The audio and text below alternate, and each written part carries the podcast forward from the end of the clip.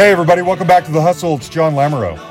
Okay, as I mentioned, the next few weeks, actually for the next little while, we're going to be featuring a, featuring a lot of legends, but they're not obvious legends. They're more unsung legends, people who did really interesting things that you may know but aren't household names. And this week's guest is a perfect example. It's Brinsley Schwarz. So, Brinsley, early 70s, there's a band called Brinsley Schwarz. He's the guitar player. And Nick Lowe is in this band, as well as like Billy Rankin, Ian Gomm. And their sound becomes, well, it popularizes what becomes pub rock. He pushes back on this, understandably so. This song right here, Country Girl, is a good example of what they were all about. Think of like a British version of the band, okay? Status Quo is one of these bands, Clover, Dr. Feelgood.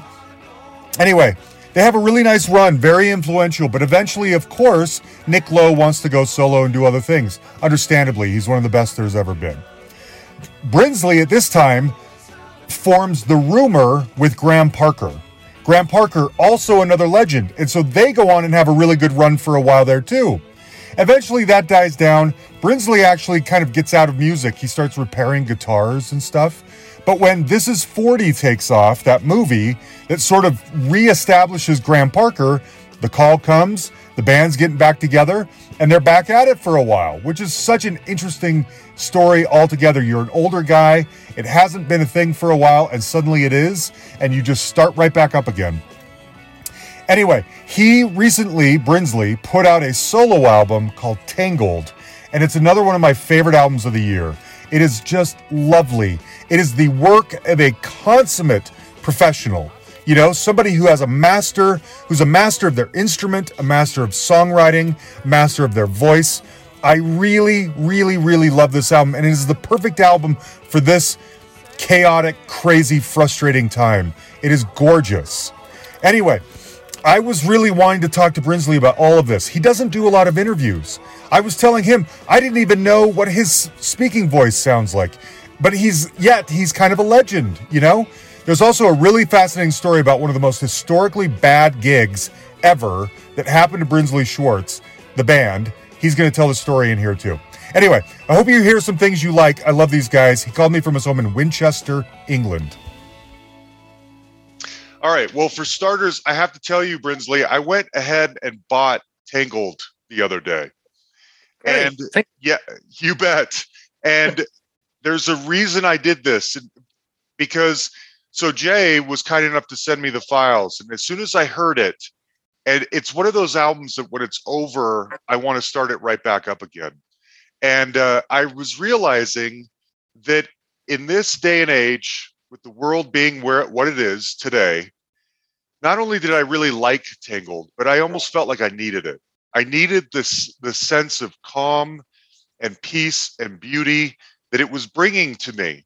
And I thought the I I may have the files that I can put on my computer, but I want to support this better than that. And I went and bought the CD in my local CD store the other day because I felt like I that's what you do. People don't do that anymore. But I thought no, that's what, but that's what you do. That's what you used to do when you heard something you liked. Yeah. And so I just thought I want to support Brinsley in this vision of his. Where did this album come from? Because I got to be honest, Brinsley, you're sort of a mysterious figure. I I you don't you don't make the rounds very often. I was I wasn't even sure what your speaking voice sounded like.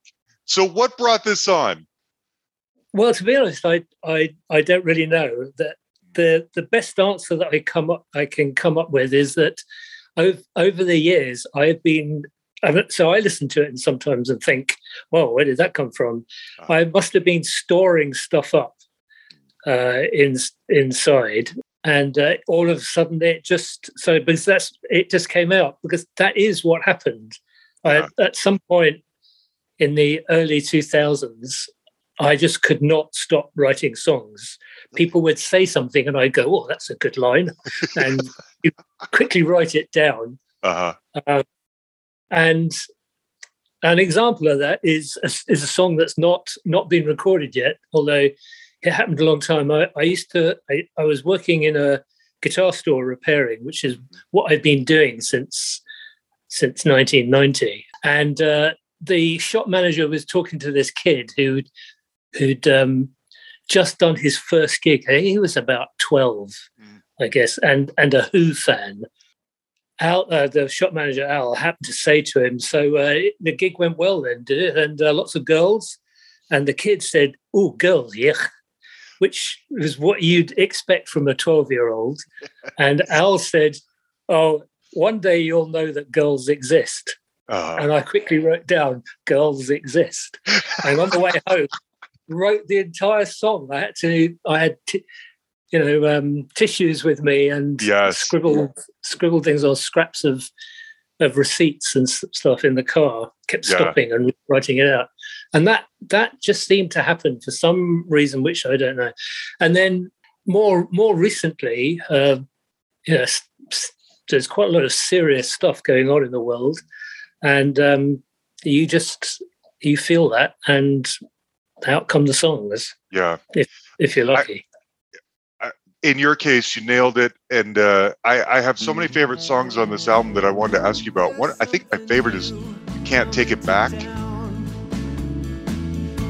They say it's a good thing, want to spread it around, but they're not really sure, and it can't be like it was before. Once it's out, take care, watch what you do. Things have a way of turning nasty on you, like the hurt that you say, and the bullet that's on its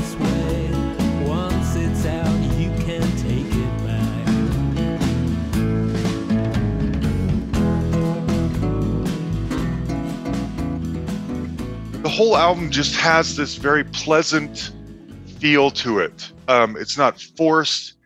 It's not overly aggressive in any way. It's more just a fre- breath of fresh air. What's the, the? Is there a story like the one you just told for "You Can't Take It Back"? You can't take it back is is is about genetically modified food. That's, oh, of course, uh, of course it is. So once, because once, yeah, so once once you release genetically a genetic modification into the food chain, uh-huh. you can't retrieve you can't retrieve it. It's gone. So, for instance, they have testing fields in this country in in Europe. Uh, so they test stuff on a on a couple of fields, um, and don't grow anything in in between that and the the next field, which is growing uh, under normal normal circumstances, and the idea is that it, that will only get taken, that mod, modified part will only get taken um, a very short distance. So what you're saying is that bees only fly 10 yards. So, which is obviously true. So, once you put a genetically modified plant in the soil and let it grow, a bee or something like a bee will come along and use it and then take it a mile away, which means that your genetic modification of, of wheat, for instance, has just gone. You can't take it back. And it's like, and it's, and so what I'm trying to say is, you know, like the bullet that's on its way, you shoot a bullet, you don't get to say, oh, sorry about that. Yeah. Um, I didn't mean that. It's it's it's gone, and that is what genetic mod, genetically modified food can be like that you can no longer in this in Europe, um, not anymore in this country because we left, but in Europe, there there isn't um, um, a soya bean that you can call organically grown because it's all genetically modified yeah. because the genetic modifications have taken over. Wow. And um, and so that's what it's about. But um, at the same time, it, I wasn't thinking about, about, any of that. I just thought, oh, yeah, this is yeah, nice. yeah. So the the the the ideas come, you know, come and and I it's a it's a sort of Mexican Mexican style jolly mm-hmm. little tune. Yeah. So it the tune and and treatment is opposite to the true. It is meaning in, inside. It's That's it. Da- dangerous, but it's uh, a, a pretty tune. So it is. Um, um, but like what, you know, everything that's in it is one is one of those. It's just examples of things that you know, like the hurt you say, you just cannot take it back. It's yeah. gone. So you should be paying attention to what you're saying. That's true. Another song I really enjoy is "You Drive Me to Drink." And you drive me to drink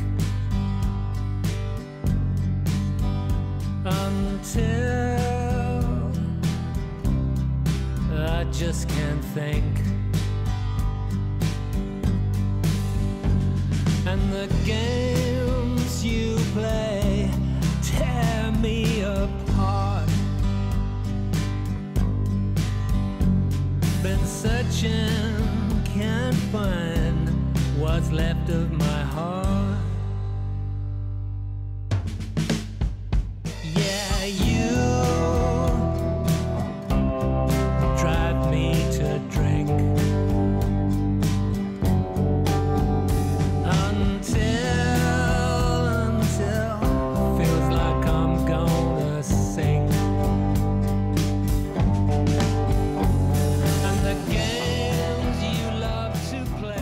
Talk about songs that might have a, a what we're learning that the stories are not what you might think. Um, what's the story behind "You Drive Me to Drink"? That's a made-up story. Oh, okay. Um, from um, I think we've some, all been there and had relationships that yeah, you know, yeah. causes you get things. you get ideas ideas for things, and you can put your so you can put yourself into the lyrics or you know, yeah. gather from your own experiences what things things are like, and um, you can, you know, and you can make up stories. Yeah. Okay. Some of them are stories, and some of them are not. Yeah. Okay. I was curious. Um, a really interesting, uh, the last song, "All Day." All day you smiling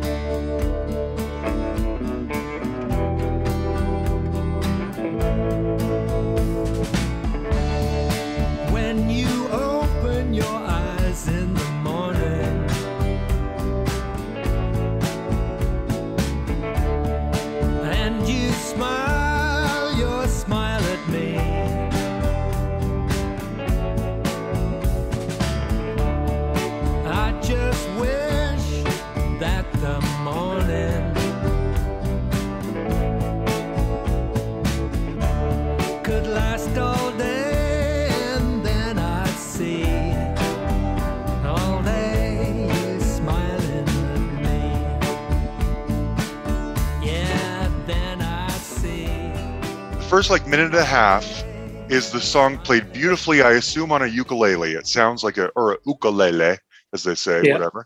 Um, yeah. It's gorgeous, gorgeous. And then the second half is a little rockier, a little more electric, plugged in.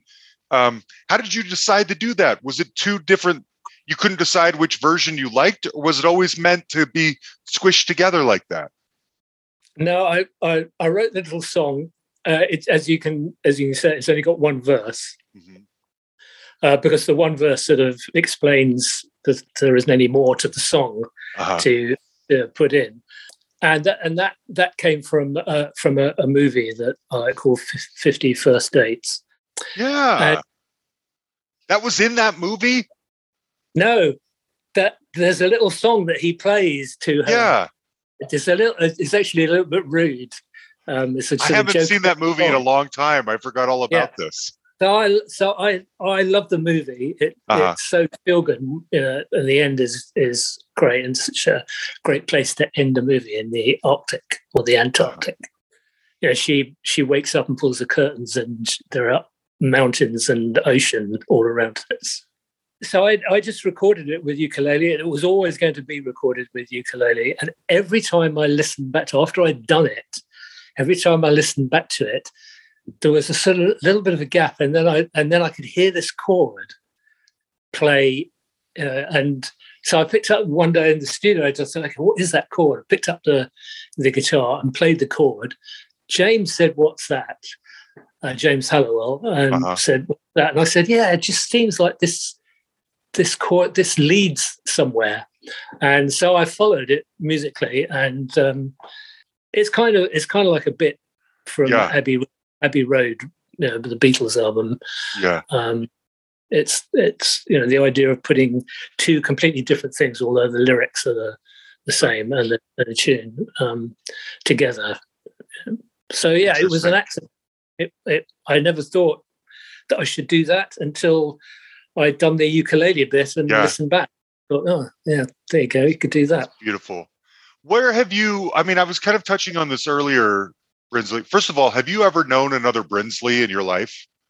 I never have. Yeah, yeah. Really? Yes. Uh, yeah, there was a, a, a, an English poet. I think it was a poet called Brinsley Sheridan. Okay. From a long a long time ago, and uh, uh, Brinsley Ford, who's who was a reggae guitar player. Ooh. I believe he was a guitar player. Uh, okay. Played in reggae. Aswad, he played in. Oh, sure. Oh, yeah. Wow. Okay, I have some questions about reggae for you that are going to come up in a little bit here.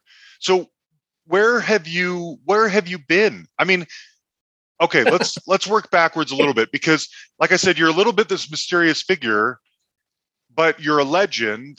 And then I'm guessing when the "This Is 40" moment happens for Graham and the Rumour get back together, and you're back. You're I, Graham was on here last year, and we talked about this period, and he's he's the best and what a kind of surprise that must have just been a shock to you out of nowhere you've probably been working in the guitar you know fix it shop and now you're going to go back and tour the world because a movie featured you that's being seen everywhere yeah well it was a it was a shock um I, I guess it was a shock for everybody, uh, all of the band. But um, uh, so what ha- what actually happened to me was I was doing up um, a bedroom in the house, and I'd been to IKEA and bought a shed load of IKEA bedroom cupboards.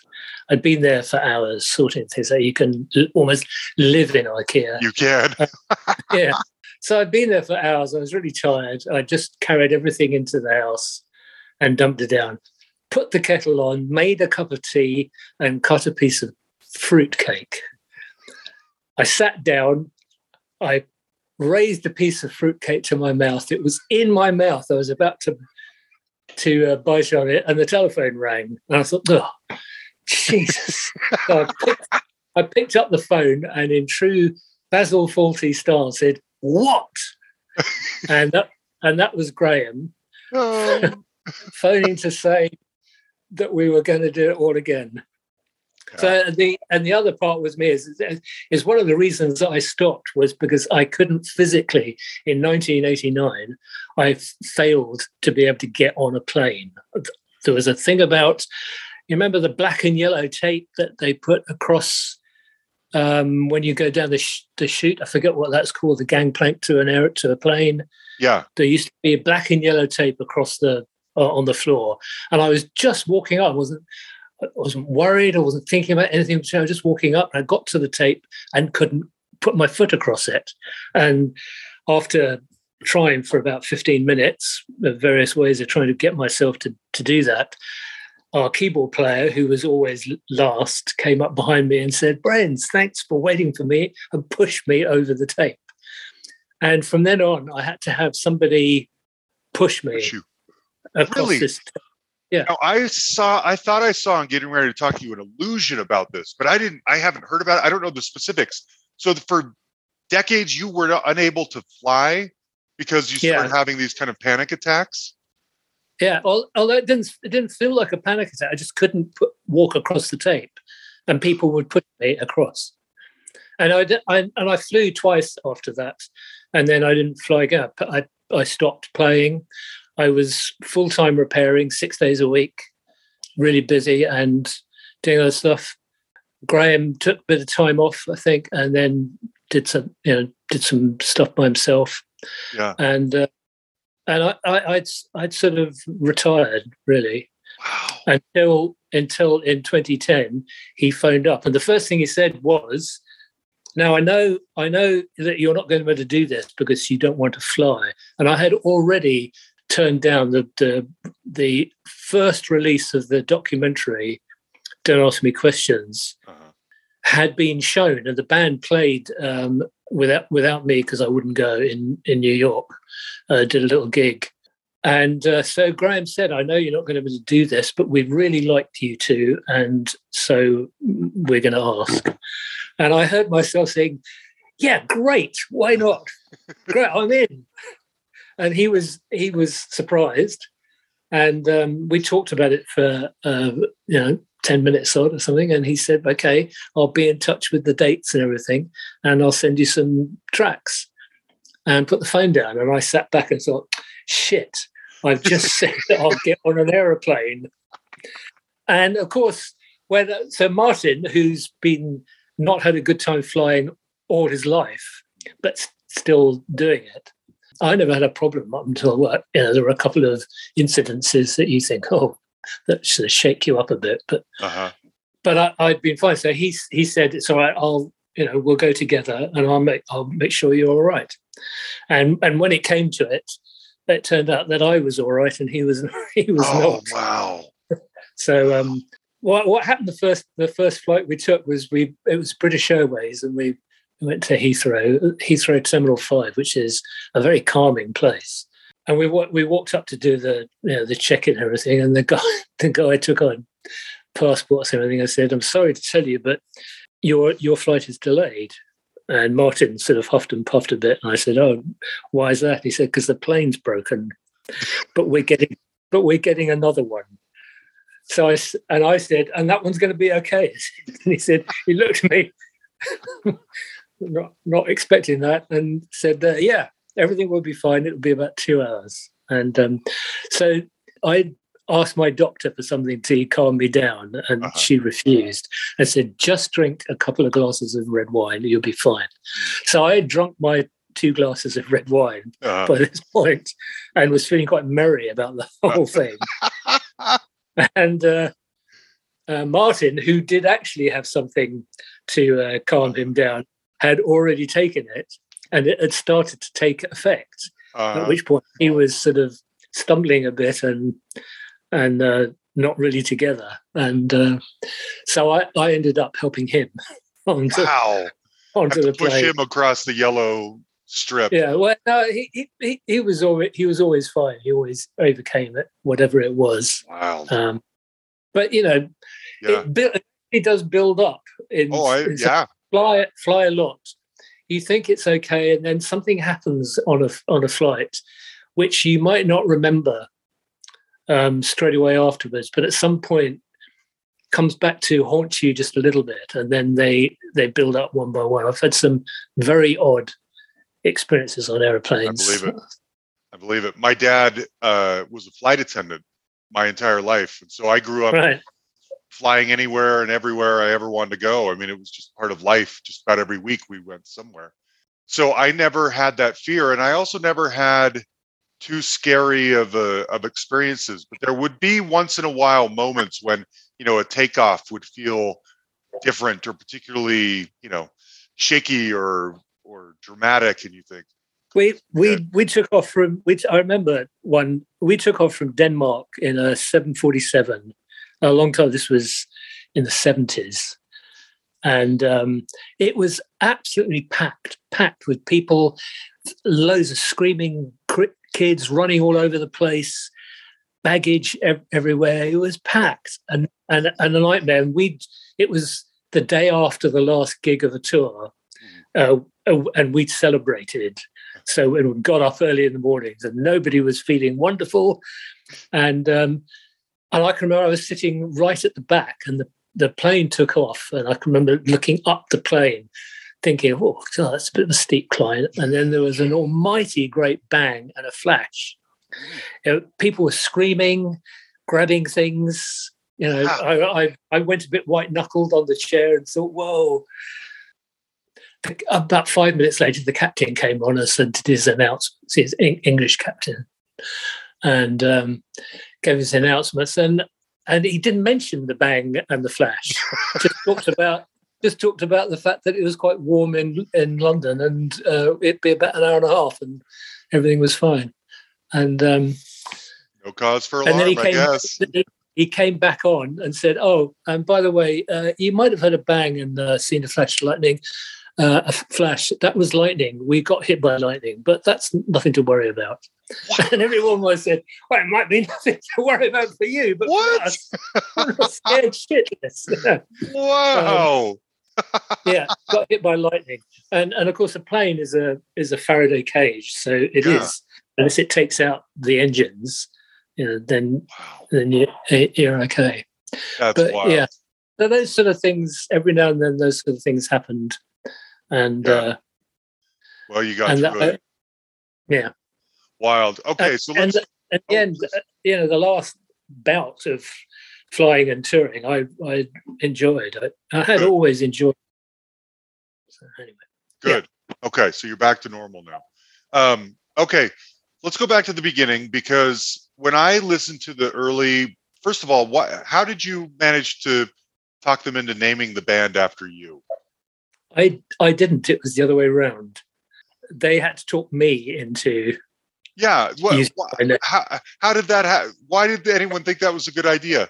Could they not think of that, it? Well, that was that we were a four piece then. Nick, Nick Lowe, Bob Andrews, Billy Rankin, and myself, and um, we'd we'd um, we'd made records as Kippington Lodge, uh-huh. five five singles, fun stuff, and, Invasion. Yeah.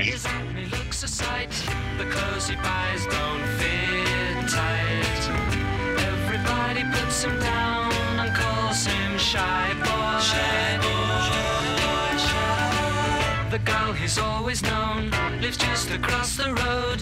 She thinks he's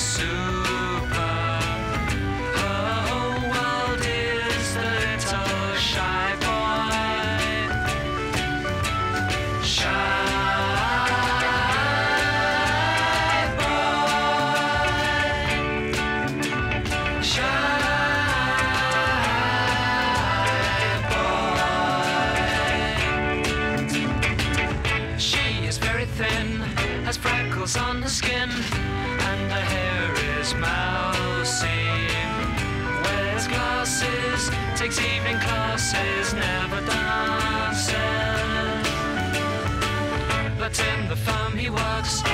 amongst the small time clerks, the new girls in typing. Yep. And we had a, a manager, um, and slowly we realised that the manager was not um, not not doing the right stuff. I'll be be kind kind to him, and that the record deal was over. We were we had a deal for five album uh, singles, and that was over. And uh, we were we were changing. You know, it was it was a change changing time. Stuff happened really quickly. So we try, you know, we tried to move along and become a rock band instead of a pop band. I guess we were we were just in changing mode, yeah. and everybody said we all said, "God, we've got to change the name." So the idea, you know, the democratic idea was we'd all write down our suggestions on a bit of paper and then put them into a hat and uh, vote on them as they came round. And uh, we were going to do that in the flat, uh, Bob and Nick's flat. So we went round and, uh, you know, just talking away. And I said, Well, are we going to do this? And Nick said, uh, Well, actually, uh, there's no need because we've decided. And I said, Well, I thought we were going to have a vote. He said, Yeah, but we've had a vote. The three of us agree. So it doesn't matter what you you say because it's we've three of us are for this this name change. So I said, what oh. name change? And they and they said, uh, well, we're going to call it the Brinsley Schwarz Band. to which I said, no, no, you can't do that. and uh, obviously they could, um, and wow. and did. Wow. So not not my idea, their their idea. Okay, I've always wondered what the story was with that. So when you go back, when I listen back to the early days of, and I should preface here, I'm fairly new to Brinsley Schwarz. As I've gotten older and become a bigger fan of Nick and Graham, I just saw Nick in concert a couple months ago, actually, again. Then I've started to go back and listen. So it's been about the last 10 years or so. When I go back and listen, I hear a huge influence of the band. And I've always heard that as sort of this Americana, almost country ish sound. I didn't realize until getting ready to talk to you that they were an influence on you too. But when I get ready to talk to you, I find this clip on YouTube of you guys performing Ballad of a Has Been Beauty Queen in 1970 on some TV show, and it's like 11 minutes long. And it's 11 minutes of just outright psych rock.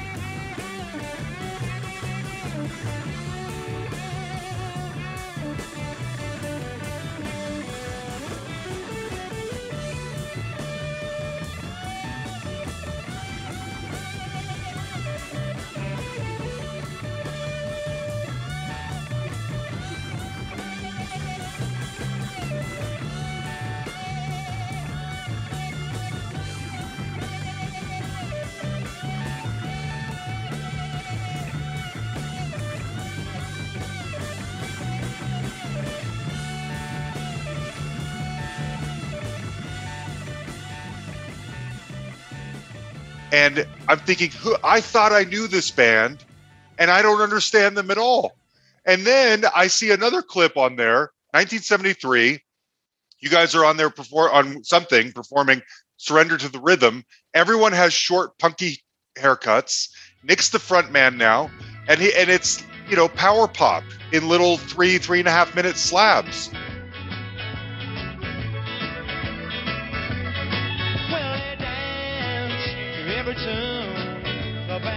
Play. At just about midnight, they decided to call it a day. Now there's one thing that is left here on their mind. Yeah, yeah, yeah. To get a little slide. Identity pride, chill to store the shoes and rice said, surrender to the rhythm that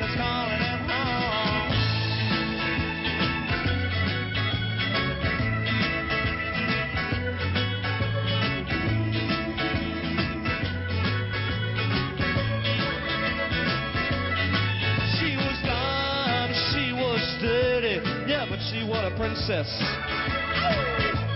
A custom made to fit right And I just think, how does this, who is this band? What are they trying to accomplish? So maybe you could tell me, is the band the band band with Robbie Robertson really as big an influence? And then what caused, what sparked all the changes? Well, I think I think the influence you have. One of the things you have to remember is that it, in England at that time, um, music from America, except for pop music. So everything in England was pop music. Mm-hmm. There were no West Coast bands or blues bands. The Cream were a pop band mm-hmm. to everybody. It was sure. that's all there was.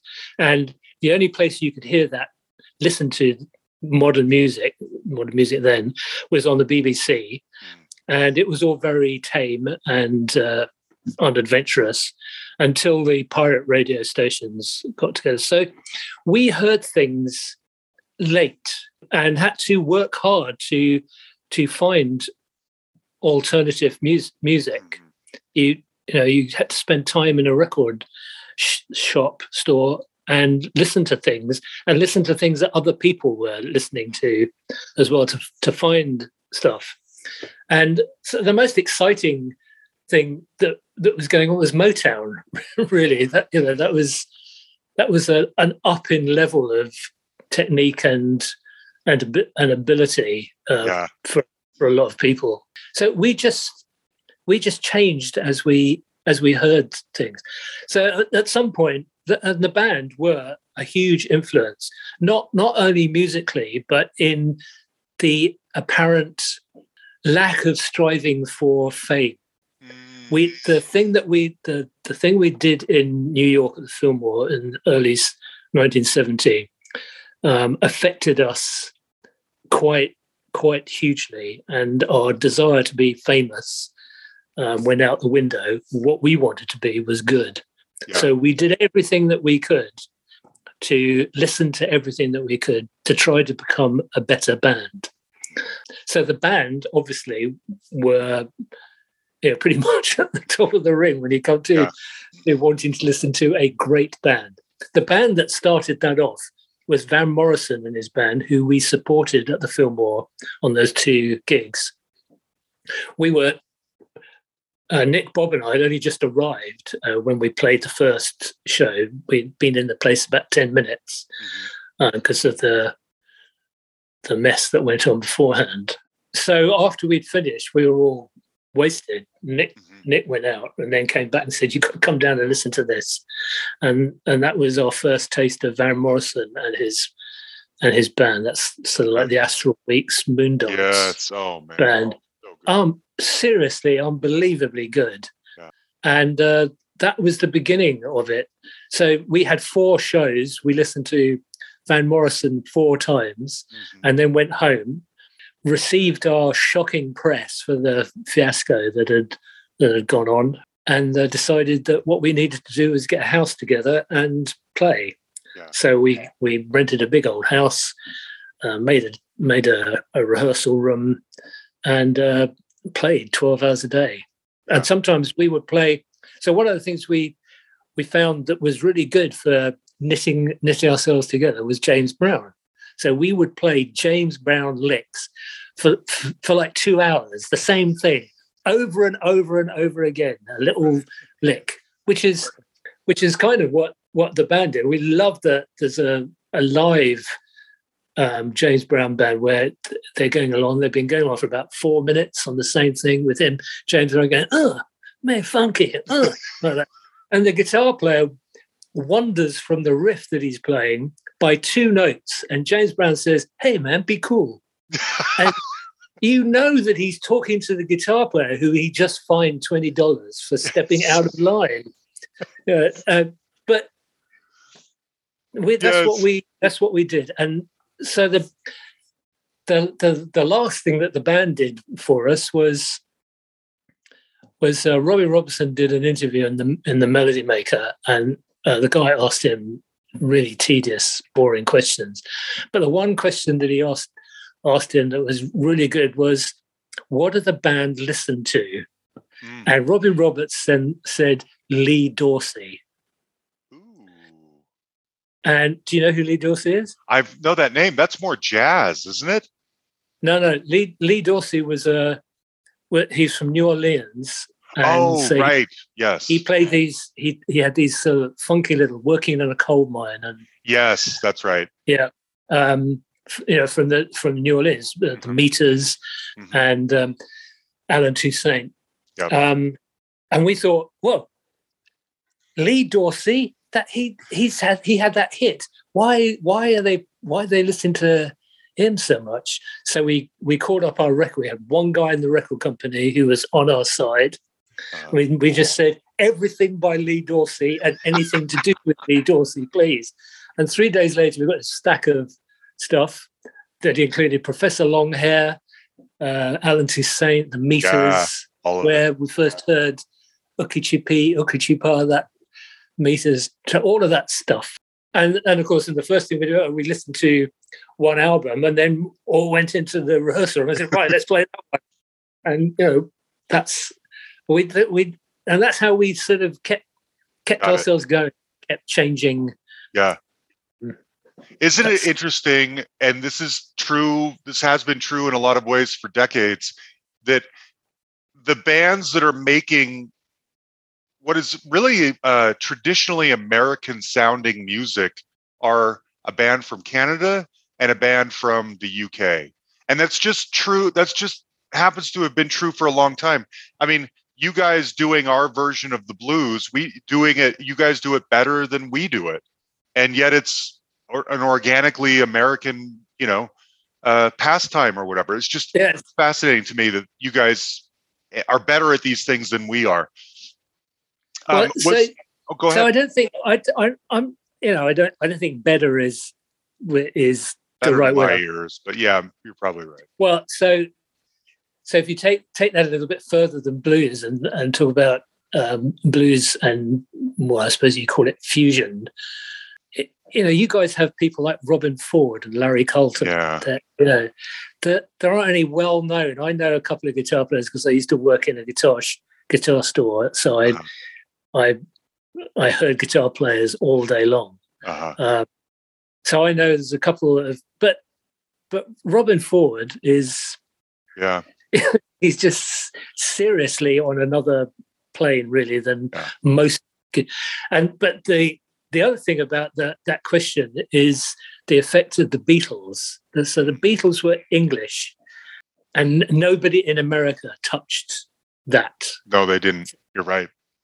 And and Right. I, I a little while ago, well, when while we were touring, so for six seven years ago, um, we we had a discussion, and and um, I decided that I would ask. Uh, what's the Chuck Berry song? I can't remember the Chuck Berry song now. We're gonna we're talking. It's not back in the ass. It's uh, oh, roll over Beethoven. Oh, sure. Uh huh. So, so if you heard Chuck Berry's version of Roll Over Beethoven and the Beatles' version of Roll Over Beethoven, which would you prefer? That's true. Good point. Good Yeah. point. An American would say Chuck Berry, and an Yeah. Englishman would say the Beatles. Yeah, you're And probably right. just- yeah. Yeah, it doesn't And go across the board. They were kind of made the. They were the exceptional big difference. Yeah, good point. Um, I wanted to ask you, uh, why don't we have Patreon supporters, and I throw it out there when I tell them, I tell them who I'm going to be interviewing, and they can send over questions if they want. One of them in particular, Stephen Shaw. It's funny; he's a huge Huey Lewis fan, and so a lot of his, if if someone's coming on the show and has anything to do with Huey, he wants to hear about it. Now, you guys obviously, Clover is another one of these bands that reminds me a lot of Brinsley Schwarz. Kind of a similar time frame, almost a similar change in sound over time. Starts out sounding very much like a country-ish, um, a band type band, and eventually becomes more short power pop songs. Did you ever have any interactions with Huey? I'm guessing you did. Yeah, well, they they toured with us. That's what I thought. In in in the UK, and um, you know we we we all hung out um, around then. Used to watch. I so I I used to try to go and see bands that we were either supporting or, or who were supporting us ev- Uh-huh. every night. So yeah, and you absorb people's uh, music. I can. The worst, the worst thing about Huey Lewis is after he'd after he'd become very big, he asked Graham if Graham would like to support him on a major tour, uh, and Graham said no. Um, and that was that that seemed to you know run in in our family. Elton John asked the Brinsleys if we'd like to go and support him in the states because we'd asked El- for Elton John to support us Uh-huh. in in the UK when he was just a guy who sang songs and played piano, Yeah. and uh, we thought he was quite good and he could play our piano, which meant we didn't have a, a band's gear to clear off. It made everything really easy, Mhm. and uh, he, you know, he was a a nice guy, and we all got on. So when we were asked um, if if we wanted anyone in particular, we, and in London, we'd always say him Uh-huh. and uh, I think he appreciated that. And so when he went to the states to on his first major tour, he phoned us up and said, uh, "Look, I'm I'm over here about to start. Do you guys want to come and support me? You'd be third third on the bill." And we talked about it and, said, and thought, "Nah, what do we want to do that for?" So, so we What? said no. We've And, got better um, things to do than open for Elton John in the States, apparently. Yeah. Well, we had there were we had reasons for it, but you know, in retrospect, they weren't very good. Yeah. Speaking of which, I should I uh I think you touched on this earlier. There's this uh, you were kind of alluding to this, the hype of famous concert gone wrong or experience gone wrong. Tell us the hype story. It's a long, long story. Um, Oh, so I'll Is there try a to- truncated to- version?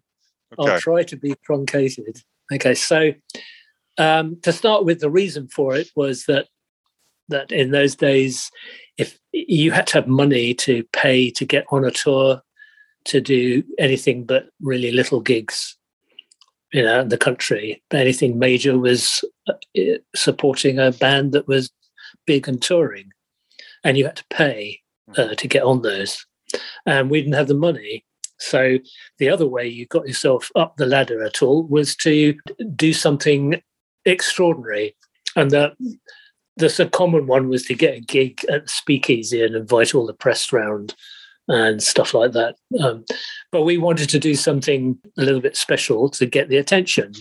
So uh, our manager, Dave Robinson, uh, he he had a management company which was basically him, and there were there were sort of like half a dozen other little companies that did various things, uh, all based around a central financial whiz person. So we threw that idea out to everybody everybody else. There was another band called Help Yourself who were in the um, umbrella. There was uh, Forbidden Fruit who who did uh, clothes in Kens- Kensington. Mm. Barney Bubbles who turned ended up uh, he was a an artist, did album covers, and uh, ended up doing famous album covers. And so we threw out the idea we want to do something special. Anybody got any ideas? And th- one idea was to do a show called The Ballad of a Has Been Beauty Queen show. And the other really good idea was why don't we get a gig, a prestigious gig in America, and fly the world's pre- music press to see us play? and uh, that's the one that um, took hold. Uh, it needed uh, a publishing money from a publishing deal and from a record deal. The record company wouldn't come on board unless we did the the deal, the the the, the show, unless it all came together. So it was like a vicious circle. And once it got out there, we had to, we were tied in Mhm. to, to doing it. So we made the album. So Friday, one Friday afternoon, Dave Robinson phones up Bill Graham and says, uh, introduces himself. I've got a, a band. Um, we want to do a gig at uh, one of your your Fillmores, and uh, we're going to fly the world music press in to see us. And Bill Graham obviously thought, okay, here's a barking mad Irishman on the phone, and said, uh, okay, well, send me the tape and I'll give it a listen. Mhm. So Monday morning, Bill Graham comes into his office, and Dave Robinson is sitting there, and and Bill Graham says, uh, "Can I help you?" And I think Dave says, uh, "Well, I called you Friday. Uh, you said you wanted to hear my band's tapes. Here they are." And Bill Graham looked at him and said, "It's okay. I don't need it. You got the gig. Whatever." so that's how that's how we got it. So things that went wrong were the plane that we hired to fly the world's music press from Heathrow to New York broke down when it took off from Ireland to come to Heathrow, got fixed at Heathrow, but broke down as it took off. Flew to Shannon Airport where it broke down and then finally took off and made it to New York. It was an 18 hour plus flight and involved places where there were only two things to do. One was to sleep, and the other one was to drink That's right. whiskey. so by the time they got there, they were not in the in the Yeah. best way.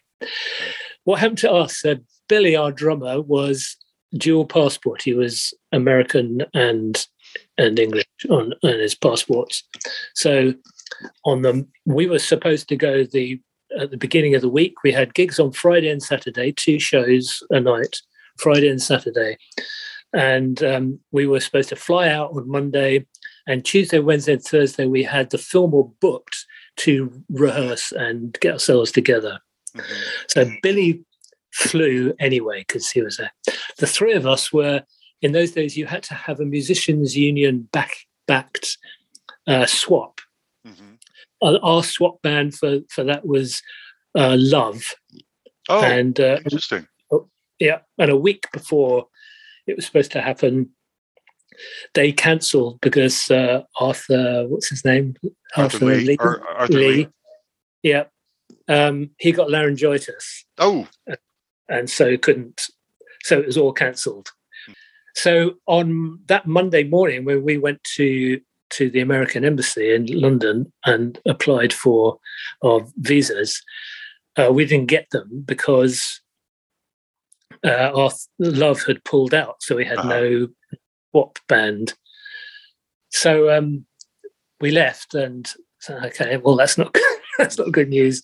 Dave said it's okay. We'll fly to Toronto and apply for there, and they won't know there's anything wrong. So uh, we'll just do that. So we said, oh, okay, cool. So we get on the pl- get on plane to to Canada. We, we're allowed in for 24 hours as uh, just in transit, and the next morning we go down to the American embassy in Toronto and apply for the visas. And there's a question on the visa form that says, Have you ever applied for and been refused a visa to the United States of America before? So I can remember looking at that and thought, well, yes, that was yesterday. yesterday, what do we what do we do with this question, Dave? He said, just answer, just say no. Uh-huh. And don't worry about it. So we all said no. And we we gave our form stack of forms and passports in to this guy who was the epitome of a United States legal legal yes. person. He was yeah.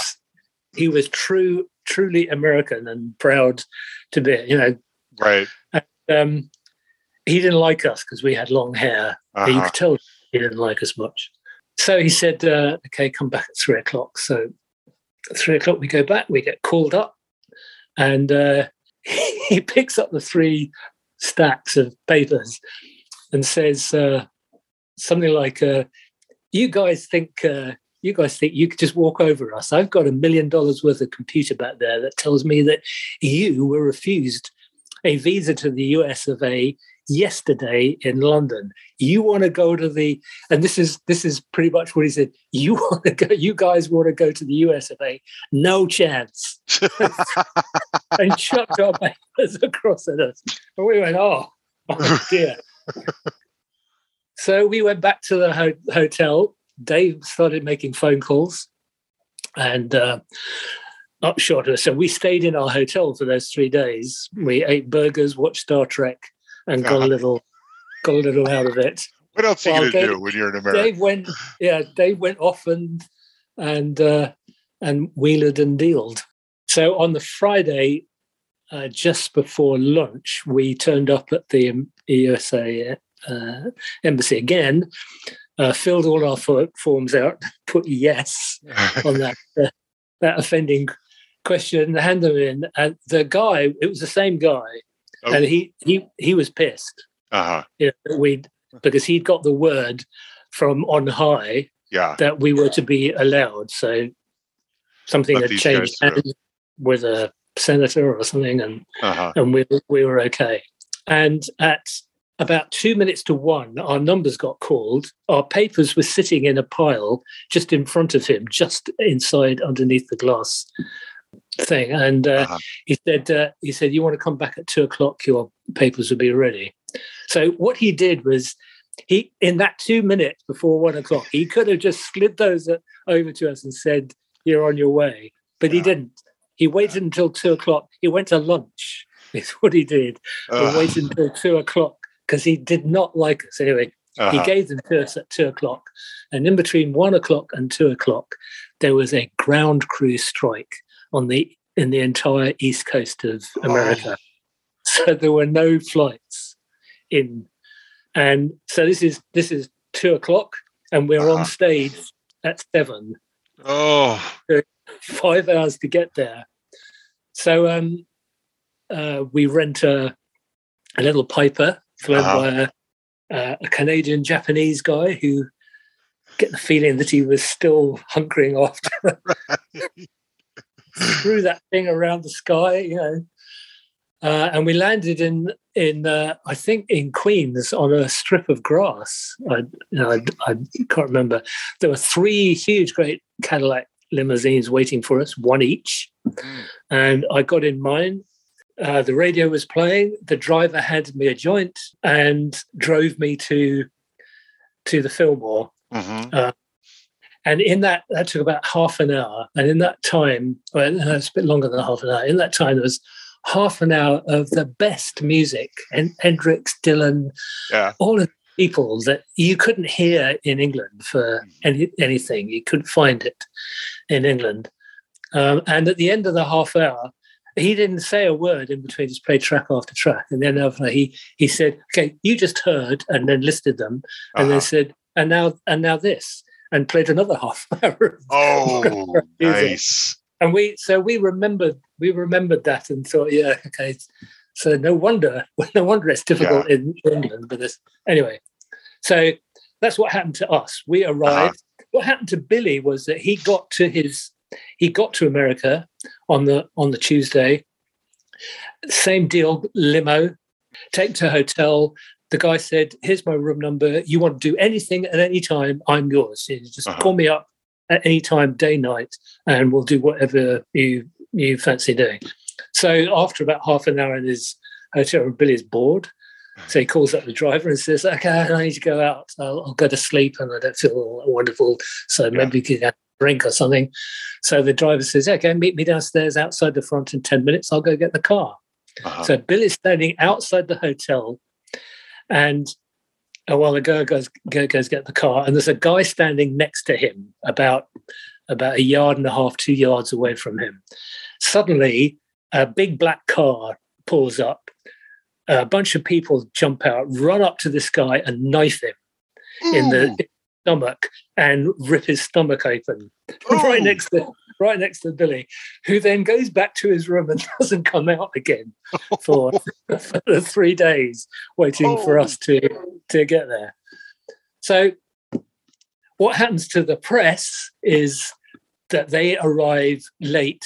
Now, we bought the first three rows of seats for our people for the press Uh-huh. and they were allowed to bring in cameras, which wasn't was against the rule, but they Yeah. they let us uh, do that. But once once the front three rows were full, then that meant that all of our people were in, no more cameras. But our people were crashing into things on the way to the film Fillmore from from uh, from the airport, and uh, not some of them not arriving, uh, not not making it all, and they were late. So by the time they got there, the front three rows were full.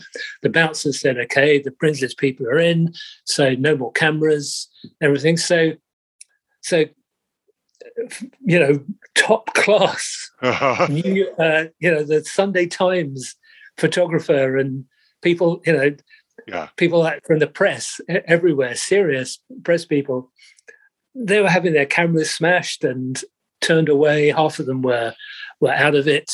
In any case, and that's the condition that they were in when they got to see us walk on stage and say, "Hi, everyone, here we go," and play our little songs What a mess. yeah a complete mess you couldn't if you you couldn't write the book really you couldn't have written the book spinal tap is nothing compared Yes. to what happened to us Oh my gosh. Everything that could go wrong goes wrong. Yeah. Jeez. but but we saw van morrison and his band learnt the lesson went home got a house and played james There you brown There you go. And that's what leads to it. Okay. Okay. Uh, just a few more questions. I love that story. Um, when I had Graham on here, we were talking about the pub rock moniker, and he really rails against this. He is like, I've always hated that. No one knows what it is. No one wants to, because they don't know, they don't. I'm going to go out and listen to some pub rock. I'm going to go to a pub rock concert. They don't know what that means. and he's always sort of he doesn't like punk either. He just wants he doesn't like any of those labels that he's often given. You uh, and your band, namesake band, are often considered sort of you guys and Dr. Feelgood are like ground zero for this pub rock, you know, movement or whatever. Do you feel like Graham? Do you have the same reservations? Like, don't give me these labels that no one knows what they are. Yeah. So yeah after that adventure, we we came back to, to, to England. We made a second album, and we and we did some gigs, some better, much better gigs than we'd had before. Um, uh, but we did that, so it paid off in a way um, to to an extent. Um, but we got we didn't find that playing in in uh, universities and big halls suited yeah. the more I, suppose you call it down home attitude that, of just playing music. And so we were searching around for something to do. Dave happened to see an American band called Eggs Over Easy mm. at, the, at, a pub in North London called the Tally Ho and said he, he thought that was good uh, idea. And we all went down the next weekend to watch the band and said, yeah, let's do that. So the Tally Ho was the only pub that did have music at that point. So Dave and I went round all the pubs we could think of that we could we thought might do this, and in the end, we we our deal was we'll play for nothing, and if it makes money, then that's then you'll have to pay us. Yeah.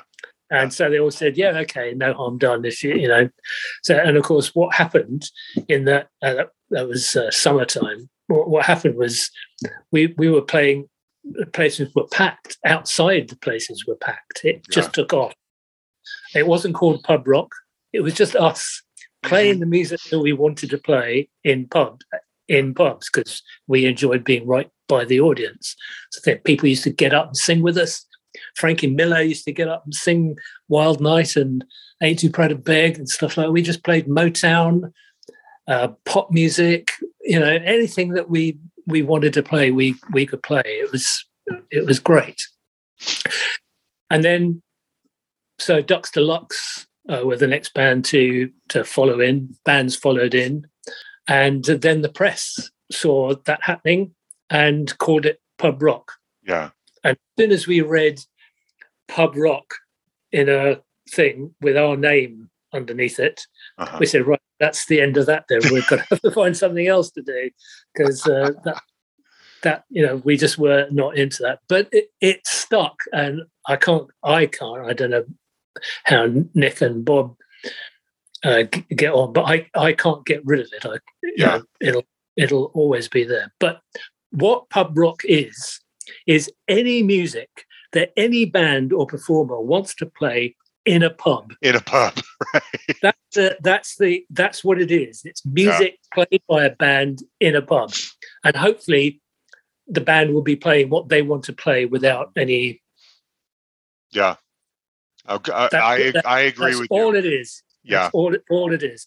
And Graham, so we carried on playing in pubs occasionally um, after I didn't let it didn't stop it altogether. But um, but Graham the only two pubs that we played in with Graham was Newlands, which is where the Rumour had had rehearsed uh, for three months. Okay. Um, before before marrying up with Graham in, and Graham Pub and the Rumour, we were just five people. We didn't have a name.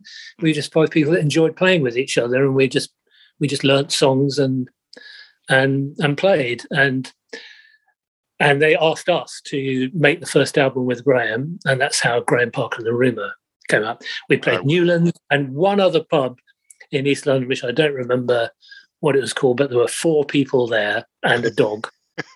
Uh, as as we as we sort of did a couple of gigs before going on tour, right? And I think the first tour was with Ace. Okay, okay, uh, that makes sense. Uh, I, another kind of an oddity on your resume that I, um, but I really love it, is the Desmond Dekker album, Black and Dekker. That you, the Rumour, are his backing band.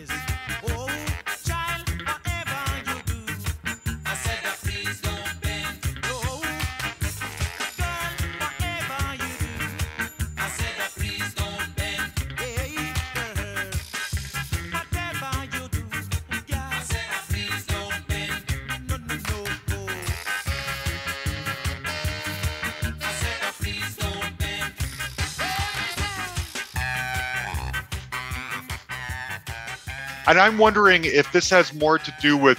It, I get the feeling that you guys were sort of just the Stiff Records house band, not just, but uh, you know, there's Rachel Sweet in there. A lot of bands that were on the Stiff label, if they needed people to play on their albums, you guys came in and did it. And Desmond Dekker was one of those people. Is that right? Desmond Dekker was the only thing that the band as a whole did. Oh, I, I okay. Played, I played on one track on on a Rachel Sweet album. I played on a couple of tracks with people. Sometimes I, I was asked in to play sax. Yeah. Uh, Did you did play with- more than I played guitar. Did you Pardon? play with Al Stewart somewhere too? Um, Bob and I did uh, were on a on a recording session, Okay. which was which was not my favorite favorite time Mm, at, the, at the time. Um, but yeah, we did one song, Okay. I believe. Okay. Yeah. So tell me about Um, Desmond. but but but the Rumour were not not really a house band, except for we we played. I thought we just played four tracks on that uh, Oh, on that album in Okay. one afternoon. Um, what I remember of it, apart from apart from that, it was great. It was great to be in a room with Desmond Dekker. yeah. Um, but what I remember about it, so I so I was by that time I was into Steely Dan. I'd I'd gotten into Steely. Dan course. so I'd I'd sort of picked up some of their more simple Steely Dan chord voicings and stuff, and uh, we were we were playing this song, and I saw an opportunity where I thought, oh, that'd be great with that flat ninth, if whatever. In there, so I played it. Desmond stopped, stopped it straight, straight away. Just stopped everybody straight away and said, pointed at me and said, "That not righteous, man. you, you have to be righteous." So, and I so I knew exactly what he meant, and said, "Okay, sorry." Yeah. And we went, and I just played a straight chord, and he was he was fine. He was fine yeah, after that. yeah, Steely Dan's not righteous, according to Desmond. That is classic. Yeah. Um, okay, lastly, I wanted to again, one of our Patreon supporters is Philip Hopwood. And to be honest, he sends he's a huge fan of yours and lists all these songs that he likes and and albums and things you played on, some deep stuff too. And we don't even have time to get to all of it. But um he was curious what your favorite artistic collaboration has been. And he gives a shout out to uh, many of your songs, but one of the ones that Frozen Years that the Rumour did without Graham when you guys were kind of doing your own thing. Such a great song.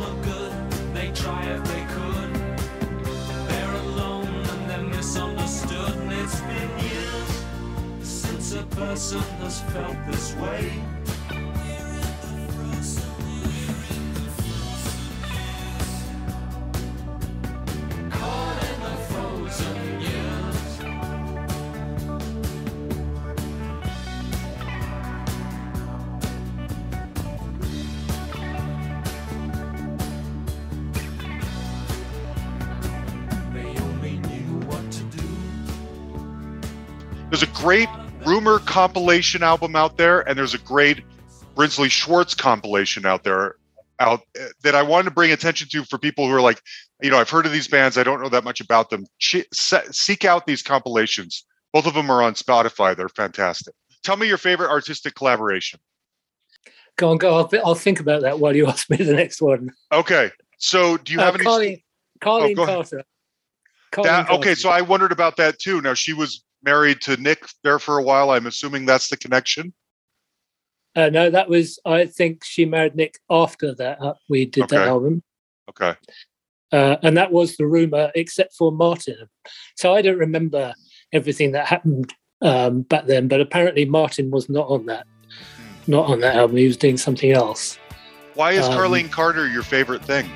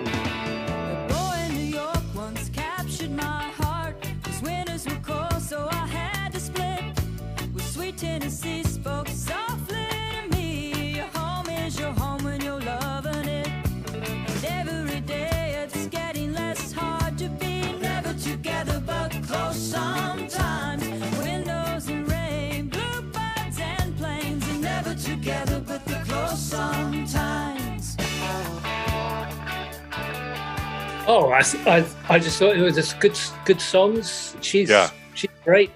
You know, it was just, uh, Yeah. it was just, it was just a good, good fun thing. I'd, I'm trying to think of other people I've, I've collaborated with.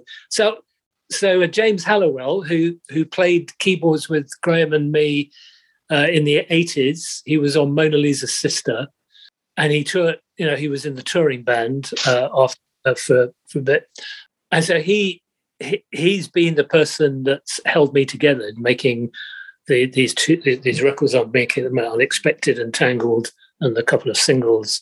He's he, you know so he's the he's the the favorite collaboration has Mm. been him from from back then. Uh, Carlene Carter. Okay. Interesting. He um he also well, he's got lots of stories about Ducks Deluxe and and uh the three Rumour albums. He was also asking specifically about that's the way the ball rolls. Um is Graham singing that song?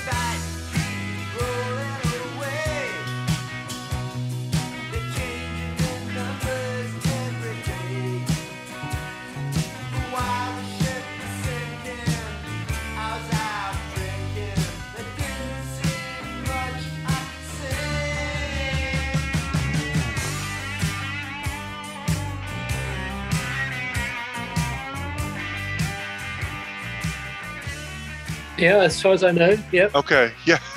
What's the story there? I, I don't remember. Don't remember? Okay. No. Okay. What was the thinking behind having the Rumour do their own thing? Was that um I mean, were Well, you we- big enough that you could do that or why? Yeah, well, we got a record deal by our, by by ourselves, Separate from our- Graham. separate from Graham. We so we didn't have a record deal because of, of Graham. Oh. Graham's record deal was for for Graham. We were his his band.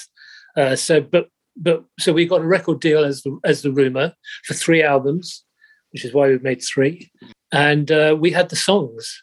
Yeah. So we we had an, an album worth of songs uh, from from our original rehearsing playing together in in Newlands uh, tavern every every day um, before before we made we went on to make the album um, with you know with Graham before we became Graham Park and the Rumour. Okay. The Rumour actually had a dozen odd songs that we'd all, we'd written um, between us and um, were able would have been able to make a record then. Okay. Uh, so when when the, there was a little bit of a break in the stuff that we were doing with Graham, we got to make our own uh, album. That was that was Max. Okay. I like that album a lot. I've had that one for Yeah, years. I, I'd like that too. Yeah. Okay. Okay. Well, look. I mean, there's still so much to cover, but what what's the plan now? Uh, so, I mean, are you gonna do you get to tour? Do you? um How does Tangled get to be heard by more people? Um, well, they can go out and buy it. That would, Well, that would be the old did. Yeah. the old-fashioned way. Yeah. Um, so uh, touring, I I see people, friends of mine, and people know, out touring. My my daughter and grandson have just caught COVID, and uh, they're they're doing okay. Um, Good. So I don't, you know, I don't. I still wear a mask when I go out, and legally here you don't have to wear a mask anywhere anymore. So I wear a mask if I go out, outside the house Yeah. pretty pretty much. I, I don't see it as being safe. The the the figures just went up, doubled, so there's 70, 80,000 new infections every day. And there's a new variant um, on, you know, it's just starting up called Deltacron. So the idea that it's gone away because Boris Johnson says it has just doesn't cut it um, with me, I'm afraid. So I, I, I don't know how, how to do. I've, I've been out, you know, I I meet people. I've been to pubs and everything. Um, I've been offered a few a few dates. One, uh, some some in Japan even. Ooh, Um, wow. So I mean, the problem with going to Japan is you fly to Japan and then the day you're supposed to come back, something happens and they put a lockdown and no flights in, or you have to pay three, three grand for a test or whatever. Yes. whatever. Know, so you're stuck Yep. there. So yeah, so I've got a single coming out, uh, which is called um, "It's Been a Long Year."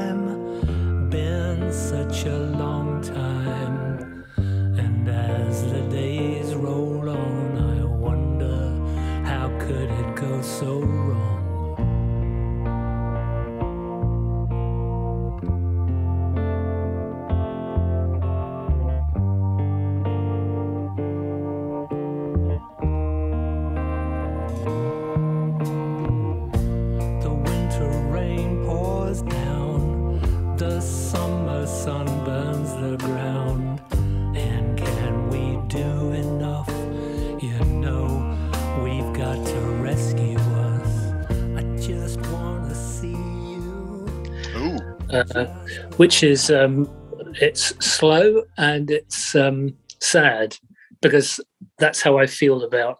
yeah. the Well, world this long, and- this last year has been slow and sad. So yeah, that makes sense. Yeah, it's I'm really sad almost every day. I, you know, I find myself close to tears sometimes while Same here. watching.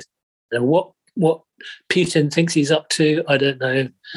I like I like the idea of somebody with a special set of skills going over there and sort sorting Wouldn't him that be nice? Yeah. Yeah, Wouldn't be nice? um, yeah but um yeah so i find it all you know i find it quite difficult to know uh what so for a start i don't know whether to go to tour by myself i i practice stuff to try to do that it's not so easy because i'm a guitar player so a lot of people it would it will be expecting me to play guitar but if I, it's just me then i'm not going to be i'm just going to be strumming an acoustic there's a possibility of uh, of, of doing a duo. Martin uh, Belmont has offered Nice. uh, to, to do that, um, and I could uh, I could get a band together.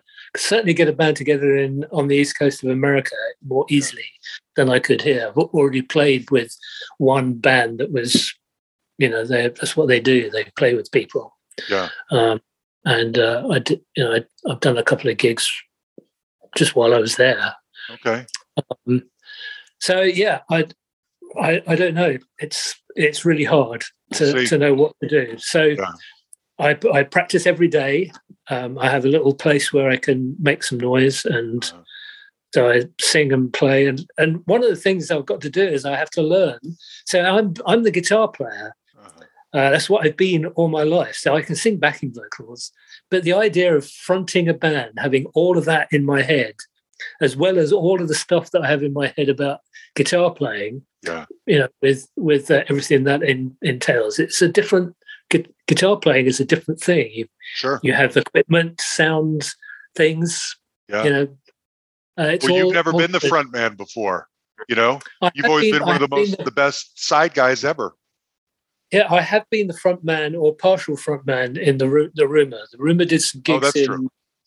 in the early eighties, and I uh, so because because I'd written quite a few few songs on the albums, I I I was the sort of at least half Yeah.